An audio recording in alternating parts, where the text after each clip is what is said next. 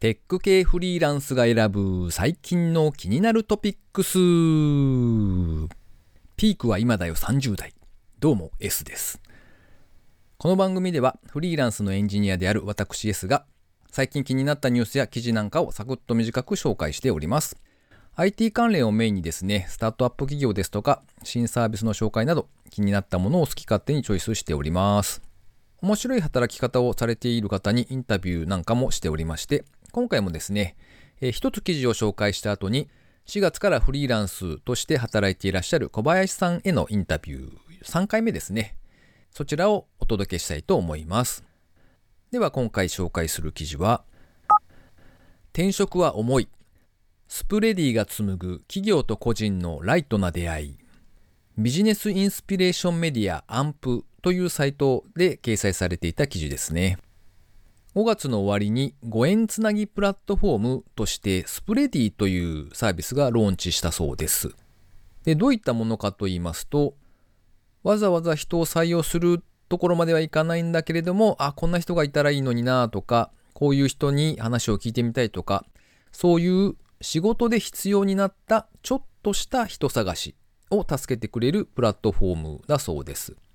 単純なマッチングサービスかなと思ったらですね、意外に面白い仕組みになっておりまして、このスプレディというサービスには、スプレッダーと呼ばれる個人がたくさん登録しているんだそうですね。で、企業からこういう人を探してるんだっていうニーズがあった場合に、そのスプレッダーと呼ばれる個人の人たちが自分の人のネットワークを使って、あ、この人合いそうだなっていう、そういう推薦だとか紹介とかをする、そういう仕組みになっているんだそうです。で、また面白いのがですね、まあこういう仕組みであると、例えばその一人紹介してマッチングが成立したらいくらみたいなことになりそうな気がするんですが、そういうわけではなくて、紹介する人数に関わらずですね、定額のサブスクリプションモデルのような形で、企業が月々定額の費用を払うというそういう仕組みになっているんだそうですね。で、記事の中で印象的だったのがですね、そのベータテストをやっている途中で、そのスプレッダーの方々からのですね、報酬受け取り拒否が多発したんだそうですね。先ほどサブスクリプションモデルということで、企業は毎月定額の費用を払うというふうにお伝えしたんですけれども、それ以外にもですね、紹介してくれたスプレッダーの方に対しても報酬を支払う仕組みがあるそうで、でただそれをお金として渡そうとした時に、善意でやっているので、その報酬としてお金をもらうということにはちょっと抵抗があるんだという方が結構いらっしゃったそうですね。で、そこでスプレッダーさんへの報酬メニューとしては、まあ、例えば直接的な金銭ではなくて、社長とランチに行けますとか、そういった体験みたいなものを加えられるように改善していったりと、そういったことをされているようですね。なんだか親切な人がいるんだなということを思いまして、ちょっと心がほっこりする記事でございました。ということで、えー紹介してみました。今回紹介する記事は以上となります。それでは小林さんへのインタビュー3回目をお聞きください。今回も小林さんにゲストとして登場いただいております。今回もよろしくお願いします。はい、よろしくお願いします。はい。えっ、と、前回は営業についてのお話、もろもろを聞きましたけども、なんか営業される方って、はい。こう、自分で勉強みたいなことってされるんですか？あー、どうなんでしょうね。僕はですけど、はい。してなかったかああ、なるほどね。な。どうなんでしょうね。まあ、その、ね、業界のニュースを調べるとか、はいはい。まあ、新聞読んどけよとか、ああ。そういうのはあるんでしょうけど、そんなのはもちろん知ってましたけど、うん。まあ、それ勉強かって言われるとなんか微妙に違う気もするし。うーん、まあね。ですかね。その営業のスキル的な部分を磨こうっていうのはなかったかな。ああ、そうか。なんですかね、カリキュラムがあってとか、なんかその、はいはい。なんていうんですかね、講演会筋肉とか、はいはいはい。講座を取ってみたいなことはしたことないですね、営業に関しては。ああ、なるほどね。僕はちなみにその営業職やってた前から、なんか、まあ割とその、多分、その営業職に就くちょっと前から、その自分でそのうち起業したいなみたいなことは思ってたんですよ。ええそうなんです起業というか、まあ独立というか。はいはい。で、営業とかマーケティングみたいなことには割と興味があって、はいで、ビジネス書を読んでたりはしていたんですよね。なので、なんか、割とメジャーな本だと思うんですけど、例えば、営業マンは断ることを覚えなさいとか、ほっていう本とか割と有名なんですけど、知らないですか？あれ？多分ごめん。あの、世代が違うわ。う。いや、わかんないです。僕が営業として不勉強が過ぎるのかもしれないです。いやいやいや。なんか、あの、あれですよ。その、タイトルからするはいと、断ればいいじゃんって、断りなさいって書いてあるんだけど、はい断れるためにはう、んうん自分でそういう状況を作らないといけないよね。で、そのためにはどうするかっていう本ですね。なるほど。はい。割と面白く読めると思うんですけどね。へはい、はい。まあまあ、そんなことを読んでたりとかはしたんですけど、はい。じゃあまあやっぱりそんなに、その、なんていうのか、エンジニアだとやっぱり好きな人は技術的なところを自分で追っかけるじゃないですか。はいはいはい。まあそんなにそういうことされてる人はいないんですかね。どうなんでしょうね。まあ、その営業する上で、そのマーケティング的な知識が必要になるとか、うん。まあ、じゃあ会社のトータルのブランディング考えていこうぜって言ったところで、そのブランディングの知識が必要になってくるとかっていうので、じゃあ本読もうか、みたいな話聞きに行こうかっていうぐらいだったらあるんじゃないですかね。うん。それだったらなんか僕もしてた記憶がありますあね。ああ、なるほどね。はい。なんかじゃあその営業のやり方みたいなものって、主には上司の方から教わるみたいな感じですか？そうですね。まあ、教わったというか、うん。まあ、半年同行しておおなるほみど。見て、なんかやってね、みたいな感じ で。したけどね。盗んで覚えろ的なやつかな。あ、そうです、そうです。うーん。なるほどね。ちなみに、あの、小林さんにとって、はいその、営業、営業って何年されてたんでしたっけ？営業はそうですね。5年ですかね。あ、長い。その中で、その、営業という仕事で一番これ大事だわっていうのって何ですか？はあ、難しいな。めんどくさいこと聞くなって感じでしたけど。いやいやいや、そそんなことないですけど。大事なことというか、うんなんか、あれですよね。その、結局、ビジネスって、その、人と人とでやるので、はいはいはその論理的な正しさとか合理性とかっていうのがい。うん。当てにならないというか、あ、あ逆に当てになるってことか。はうん、当てにならないことが多々あるなっあていうのはなんか一つ印象に残ってることがあって、もっとその人の感情とかっていう部分がふんだんに入ってきてて、そこと付き合って、まあ上手に話を落としていくのが営業っていう行為なんだなっていうのが入ってなんかうん2、3年目で感じたことでしたけどね。なるほどうね。ん人は感情の動物であると。そうですね。え、あれ、そう、本当そういう、そういうことなのかな？なんか今、今ずれてること言った気がするんだけど。なんか、うーん。なんか具体的にそう思った出来事みたいなことがあったんですか？そうですね。なんか、まあ、よくある話だと思うんですけど、その、青臭いじゃないけど、その、うんどう考えても、合理的に考えたらこっちのやり方の方がスムーズに進むし、うん。お互いウィンウィンなんだろうけど、うん。えっ、と、まあ、向こうの立場を、を考えたりとか、まあ、その向こうの立場ってね、想像することしかできないから実際どうなってるかわかんないし、うん。向こうが、えっ、と、それを受け入れてくれないみたいなうん。ことはよくあって、まあ、その中で、いや、こっちでいいんじゃないですかって押し通すのか、ああ、なるほど。じゃあ、折れて、まあ、もうちょっと落としどころ下げるのか、向こうの言いなりになるのかっていったところの選択というか、みたいな部分ですね。うん。う。うんん。なんか、それをこう、うまくやるというか、なんか、根回しじゃないですけど、うんうんうん。そういうこととかもやったりとかは。あそうですね。根回しっていうか、やっぱ相手が立つようにするとか、その相手の立つ瀬がなくなるようなことはしないとか、そういうのは気をつけてましたけどね。なるほどね。うん。めちゃめちゃ腹立つ相手だったとしても。それは辛い。そうか。へえ。なんかさっき営業のその勉強的なところはそこまでやらってらっしゃらないっていうお話だったんですけど、はいなんか書籍というか本とか漫画とかっていうのは結構読まれてる感じじゃないですか。あの、そうですね。はい。なんか、これめっちゃいいっすよっていうのを教えてください。そうですね。めっちゃいいやつ。もうまあ、あー難しいな。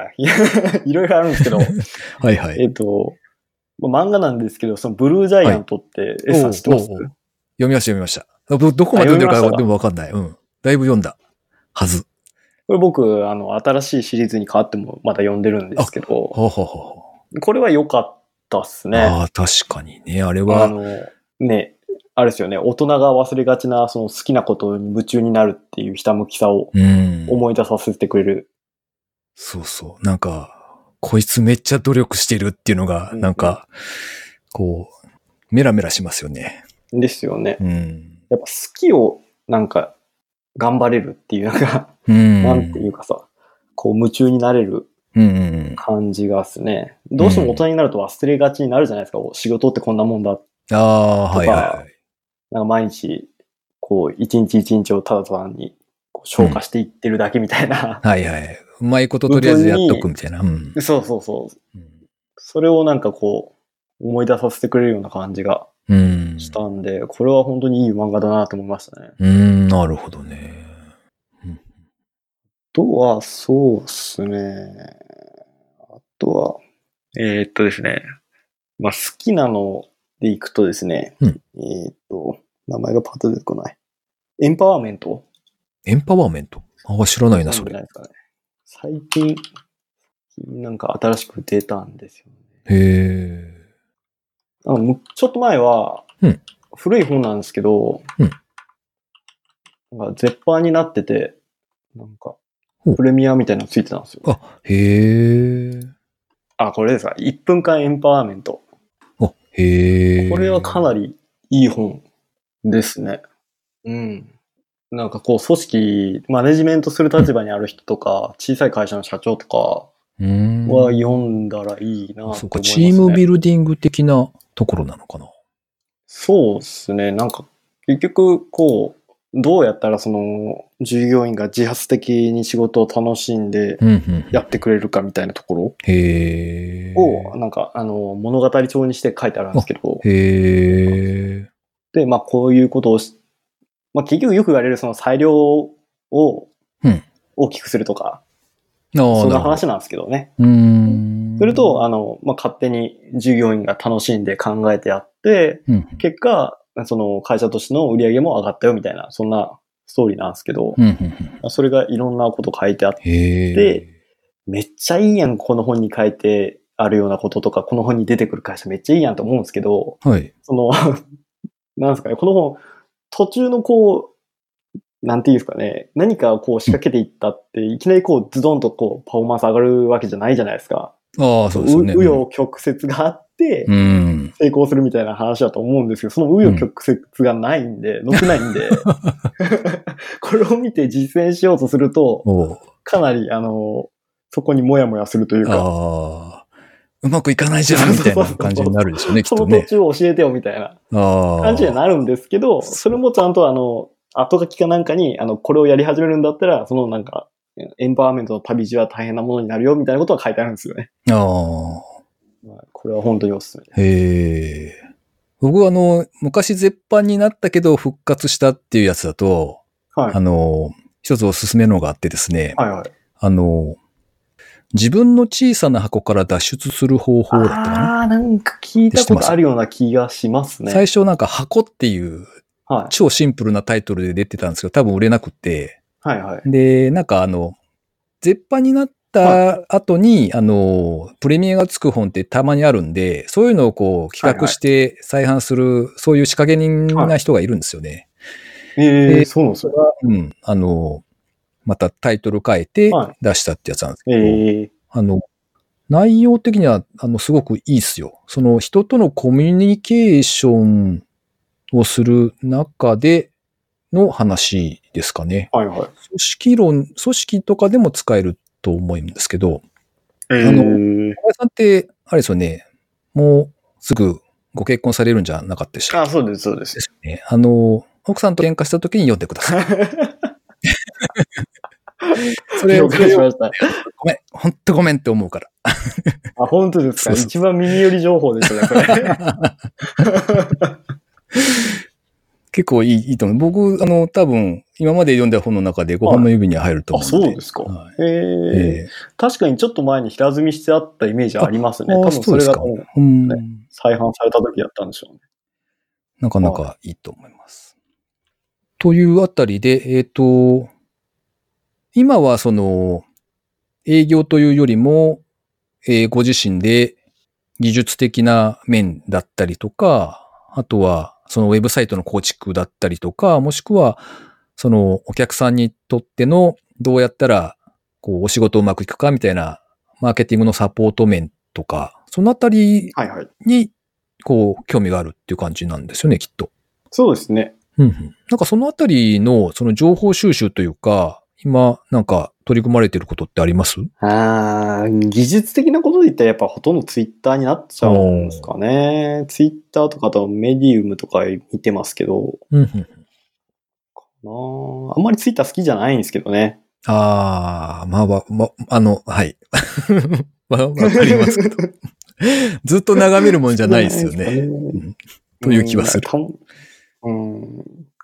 けどまあ、確かに情報収集っていった面じゃやっぱ優秀なのかもしれないですよね。ああ。うん。でもちょっとわかんないですけど、まあ、うんツイッター見なくていい感じに情報収集できるんだったら、もう全然そっちに切り替えちゃいますけど。でもなんか、なんていうか、その、まあ、フォローの仕方が大きいのかもしれないですけど、なんというか、自分にビンゴで、おうって思えるものが届く確率って結構少なくないですか？そうでもない？うんいや、少ないですね。うんですよね。まあ、あれじゃないですか、その、なんかのツイートとか、その URL 載ってたら、その一回飛んでみて、そっからなんかこうん。う、なんていうかね、なんていうか、この周辺はいはい。になんかきうん。気になることとか、あ、これいいじゃんって思うことはあるんで、うん。積極的に見ていかないといけないのかなっていう感じはしますよね。なるほど。なんかあの、そのウェブサイトを作るとかってなると、当然マーケティングとか、そのメディアとしてどう作っていくかみたいなところも出てくるじゃないですか。そのあたりはなんかはいはい。見てたりします、ああ、えーっとですね、そのあたりはですね、なんていうかな、あの、その前職のつながりで仕事もらってるって言ったんですけど、はいはい。その前職が結構、こう、特殊じゃないけど、うん。ちょっと専門性があるんで、ああ、まあ、そこに関しては、そうんの、知識、ある程度知識もあるつもりだし、マーケティング的なことも考えてきてたんで、うん。まあまあまあ、ある程度、その今持ってるもので対応していくって感じでできてはいるんですよね。なんで、それに関しては、そのウェブで仕入れたりっていうのはまだしてないですね。多分仕入れるようなもんじゃないと思うし、仕入れられるんかな？ああ。そうか、その専門的な、な、なんていうか、発信する情報の部分自身が、その割と専門的な内容だからってことですよね。そうです、そうです。んそうまあ、か。その見せ方とか、その情報の発信の仕方っていうのは多分いろいろ勉強になるところは、よその分野とか業界でもあるんでしょうけどうね。ん。なんかでも SEO だとかみたいな話って必ず出てくるじゃないですか。ああ、いや、確かに出てくるんですけど、はいはい。まあ、コンテンツイズキングって言っときゃ済みますけどね、大体。力強く言っとけば。そうですね。まあ、どうなんでしょうね。うん、どこまで、コーポレートサイト、うん、そうですね。どこまでやるかですよね、本当に。まあそうですね。あとは、あの、うん、アドワーズだったりとか。うん、うんううん。ん。そうですね。難しいですね、その辺は。正直。そうそうそう。僕もたまにウェブタン、ウェブタンってわかります？ウェブタン、ちょっと存じ上げてないです。あの、いろんなこう会社にはウェブ担当者という人たちがいるんですよ。大きい会社って。はい。で、それこそ会社の情報発信みたいなことを請け負っている部門の人がいいて、で、はいそのウェブ担当者フォーラムっていうのが略してウェブタンなんですけど、はい、これは結構ね、あの、なんていうの、今言ったような SEO 的な、その、例えば Google のうん方でこういうことが始まったとか、例えばなんか検索結果の表示の方法が変わったりだとか、そうはいはいう割と細かい話がきっちり載ってたりとか、なるほど。で、割とたまに見ると、ほーと思えます。なるほど。はいあれなんですよね、あの、その今作ったサイトとかうんは、どっちかというと、その、検索サイトからの流入というよりかは、うんもうすでにその、ある程度その企業のこと知ってて、その、クライアントさんが、えっ、と、じゃあウェブで確認してみるかみたいな感じでアクセスするような流れなんですよね。なるほどね。その手が多いんで、その Google からの流入狙うようなところでは仕事しないんじゃないかなとは思うんですけどね。うん。今の、その、今のいる業界で仕事を受け続けるんであれば。うん、なるほどね。なんであんまり意識はしてないですけどね。うん怒られそうですけど。最低限はやってます。なるほど。うんわかりました。と、じゃあ時間もそろそろなので、えー、第3回目はこの辺りで締めたいと思います。はい。小林さんありがとうございました。はい、ありがとうございました。はまた次回もよろしくお願いします。ーい。というわけで、小林さんへのインタビューいかがでしたでしょうか？さてさて、えー一つお知らせがありまして、えーオンラインの飲み会を開催したいと思っております。ポッドキャスト好きな人々がゆるく集まるオンライン飲み会というタイトルにしたんですが、6月の25日火曜日ですね、えー夜8時半から9時半、まあだいたい1時間ぐらいかなと思ってますが、状況によっては延長だったりとかがあるかもしれません。えーコンパスのサイトでですね、申し込みできますので、そちらからお申し込みいただけたらありがたいです。えーリスナーの皆さんもですね、ぜひ、どんな人が聞いてるのかなっていうのをちょっと僕も知りたいので、えーもしご都合合う方いらっしゃれば、ご参加いただけたら嬉しく思います。さて最後に毎度個人的な近況などをお話ししておりますが、だんだん暑くなってきてですね、植物が伸びております。まあそういうわけで、田舎あるあるだと思うんですが、完全に草刈りの季節になっておりまして、毎週末疲れているという、ここ最近ですね。だいたい土曜日に草をだっと刈って、疲れて、そうするとですね、月曜日ぐらいに筋肉痛みたいな、そんなパターンですね。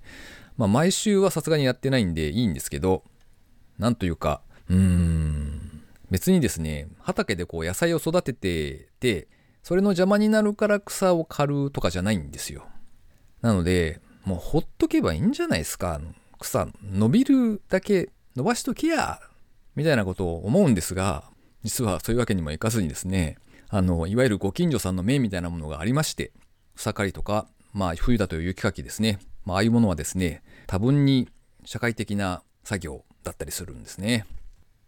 まあここ最近はですね、筋肉をつけるぜと前向きに捉えつつ取り組んでおりますが、まあそういう意味では確かにいい運動かもななんてちょっと思っておりますが、まあ頑張りましょう。ということで、えー今回はこの辺りで終わりたいと思います。えー最後までお聴きいただきありがとうございました。それではまた。